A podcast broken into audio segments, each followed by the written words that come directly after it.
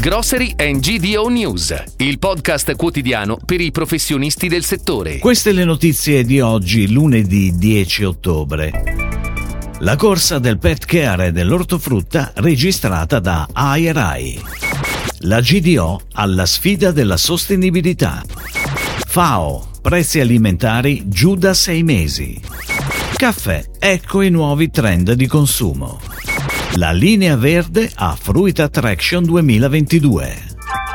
Secondo una ricerca di ARI, due settori stanno crescendo nel 2022.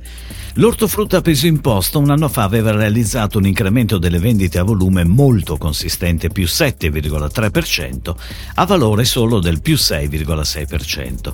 Oggi invece l'aumento a volume, più 1,3%, subisce l'effetto contrario dato dall'inflazione, visto che il trend delle vendite a valore corrisponde a più 5,7%.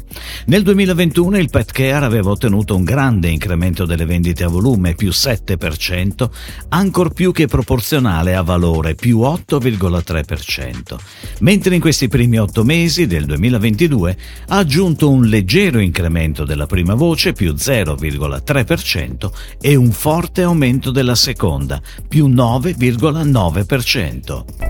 Ed ora le breaking news, a cura della redazione di gdonews.it.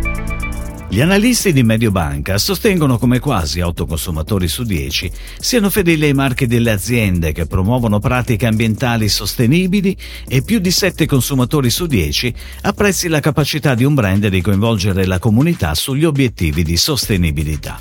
Per le aziende della GDO il problema è quindi capire come gestire la fedeltà in un contesto multigenerazionale, sociale, psicologico ed economico come quello attuale. Dall'analisi emerge che più di un prodotto prodotto su quattro venduto sugli scaffali di supermercati e ipermercati italiani oggi parla di sostenibilità sull'etichetta. Si tratta di quasi 33.000 referenze tra food, bevande, cura casa, cura persona e prodotti per animali domestici, che generano un valore di 12,5 miliardi di euro. L'osservatorio ha individuato in particolare 35 claim che richiamano la sostenibilità nel packaging. Calano per il sesto mese consecutivo i prezzi mondiali dei generi alimentari, registrando a settembre meno 1,1%, ma rimangono superiori del 5,5% rispetto allo stesso periodo dello scorso anno. A confermarlo è il nuovo indice FAO, con brusche flessioni delle quotazioni del 6,6% degli oli vegetali, il livello più basso mai osservato dal febbraio 2021. Rispetto ad agosto l'indice dei prezzi dei cereali cereali è invece cresciuto dell'1,5%. In particolare il grano ha guadagnato il 2,2%, complici i timori legati alla siccità in Argentina e negli Stati Uniti e il rapido incremento delle esportazioni dall'Unione Europea a fronte di un'elevata domanda interna.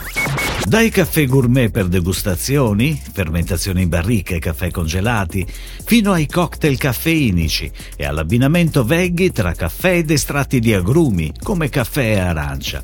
Queste sono alcune delle tendenze di settore che si sta affermando secondo un'analisi realizzata da Host Milano, fiera mondiale dedicata alla ristorazione e all'accoglienza. La ricerca segnala inoltre il crescente successo per il ready to drink, con una proposta in latino o in bottiglia del caffè, modalità da sport in versione fredda che si sta diffondendo anche nella grande distribuzione organizzata, nelle stazioni di servizio e nei convenience store. Il gruppo La Linea Verde è tornato al Fruit Attraction di Madrid, una delle fiere più importanti al mondo del settore ortofrutticolo. Una kermesse di primissimo piano per il comparto, cui l'azienda, una delle protagoniste nel settore quarta gamma in Europa, non poteva mancare. La Linea Verde, fondata nel 1991, oltre a tre siti produttivi dislocati in Italia, ha oggi altri cinque siti produttivi in Europa, tre in Spagna, uno in Serbia e dal 2000 2020 nel sud Francia. Si chiude così la puntata odierna di Grocery and GDO News, il podcast quotidiano per i professionisti del settore. Per tutti gli approfondimenti vai su gdonews.it.